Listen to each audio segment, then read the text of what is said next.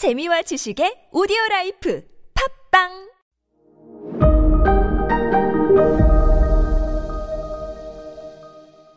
네, 여러분 안녕하십니까. 역사 스토리텔러 썬킴 인사드리겠습니다. 자, 오늘은 또 어떤 재벌 이야기를 해 볼까요?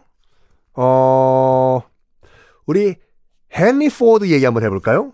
뭐, 우리가 록커, 록펠러 편을 얘기했을 때, 포드 자동차가, 아, 대량 생산을 하면서 T형 자동차라고 하죠. 알파벳 T, T형 자동차.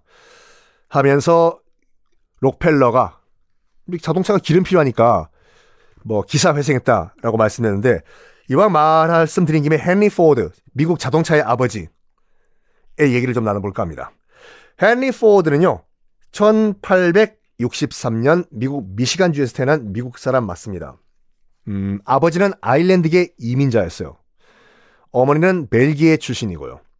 미국이 참 그런 게 많다니까요. 그래서 뭐 늘 드리는 말씀이지만 미국 같은 경우에는 미국인들의 정체성이 없어요.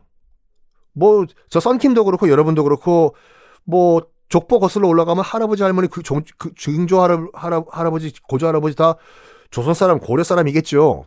근데 미국인들은 조금만 거슬러 올라가도 뭐 외할머니가 이탈리아 사람, 뭐 할, 할아버지가 덴마크, 스웨덴, 뭐 스페인 올라가니까 미국인 American이란 정체성이 없어요.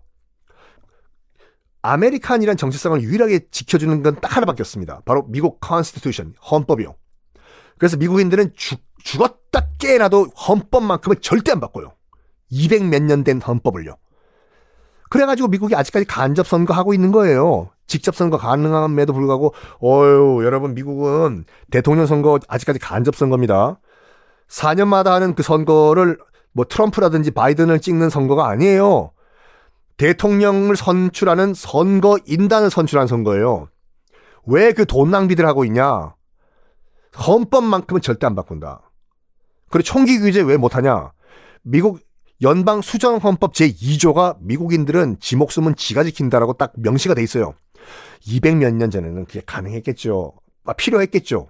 왜냐면 사방이 다 총제비들이고 카우보이들인데 내 목숨 내 총으로 지켜야 된다. 지금은 없어도 돼요. 근데 안 바꿔. 총기 규제 못 해요. 왜? 헌법을 개헌을 해야 되기 때문에 미국인들은 절대 헌법 개헌 안 합니다.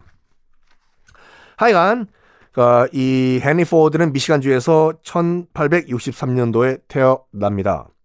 아버지는 농부였어요. 그리고 아버지는 아들내미인 헨리 포드도 농부로 키우려고 했습니다. 근데 헨리 포드는 농사에는 전혀 관심이 없었어요. 뭐에 관심이 있었냐? 뭐든지 기계라고 하면 다 분해했다가 조립해 보는 거에 쾌감을 느꼈대요. 와! 특히 시계 같은 거. 시계 여러분 분해했다가 조립을 했는데 안 돌아가 봐요. 이건 갖다 버려야 돼요.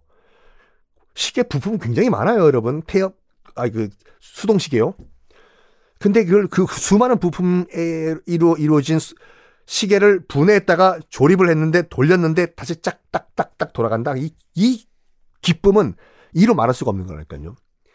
이 분해와 조립 이 취미였던, 취미였던, 어, 헨리 포드가 12살 때 엄청난 걸 봅니다.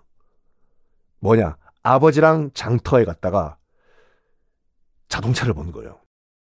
최초의 자동차는 독일에서 칼 벤츠가 먼저 만들었고, 이제 그 자동차가 이제 미국으로 건너온 상태였는데, 어, 그 처음 본 거예요. 그러니까 정확하게 말해서는 자동차가 아니라 가솔린으로 움직이긴 움직이는데, 그냥 짐 실어나는 아주 원시적인 트럭을 본 거예요.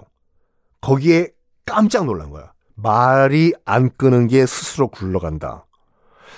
요걸 나중에 그 헨리 포드가 또 그 자서전을 남겼습니다. 하나를 잃고 내 인생에서 하나를 잃고 또 하나를 얻었다. 라고 헨리 포드가 기록을 남겼어요. 무슨 말이냐면 고해 바로 그해 어머니가 돌아가셨어요. 헨리 포드. 하나를 잃고 어머니를 잃고 또 하나를 얻었다. 자기 평생 자기 업이 될 자동차를 그때 처음으로 봤다. 에요. 그리고 느꼈습니다. 내 인생은 저거다, 앞으로. automobile이다. 그런데, 어, 그, 자동차를 이제 미국에서 만드는 사람들도 많았어요. 헨리 포드뿐만 아니라. 헨리 포드는 그러니까 조립하고 분해하는 걸 좋아했지만 기술자는 아니었어요. 가출을 열 몇 살 때 했는데 그때 그거로 최종 학력이에요. 그래서 여담이지만 헨리 포드는 거의 문맹에 가까웠어요. 학교를 제대로 못 나왔기 때문에 읽고 쓰는 걸 거의 못했습니다. 그렇기 때문에 공학자도 아니고 학자도 아니고 아무것도 아니에요. 그냥 기계에 관심 있었던 그냥 애였어요. 나중에 기술은 좋아가지고 기술은 좋아가지고 이제 그 에디슨 전기 회사에 취직을 합니다. 맞습니다. 그 에디슨이 만든 에디슨 전기 회사에 취직하는데 그때 회사에서 내놓은 조건이 이거였어요. 애가 기술은 좋으니까 와서 뭐 만들라고. 여기서 우리 회사에서 하는 일만 너 해. 네가 원하는 일들은 회사에서 못 한다. 여기에 일생일대의 결정을 합니다. 내가 정말 월급을 택할 것인가 아니면 내가 원하는 것을 내가 만들 것인가 결국 헨리 포드는 월급 대신에 자기의 업을 택해요. 돈 없어도 내가 원하는 것을 내가 조립하겠다. 큰 결정이었죠. 어, 그래가지고, 그, 어, 조그만 창고에서 자동차를 이제 조립해서 팔기 시작했는데, 당연히, 당연히 이게 그, 어, 큰 돈은 안 벌리죠.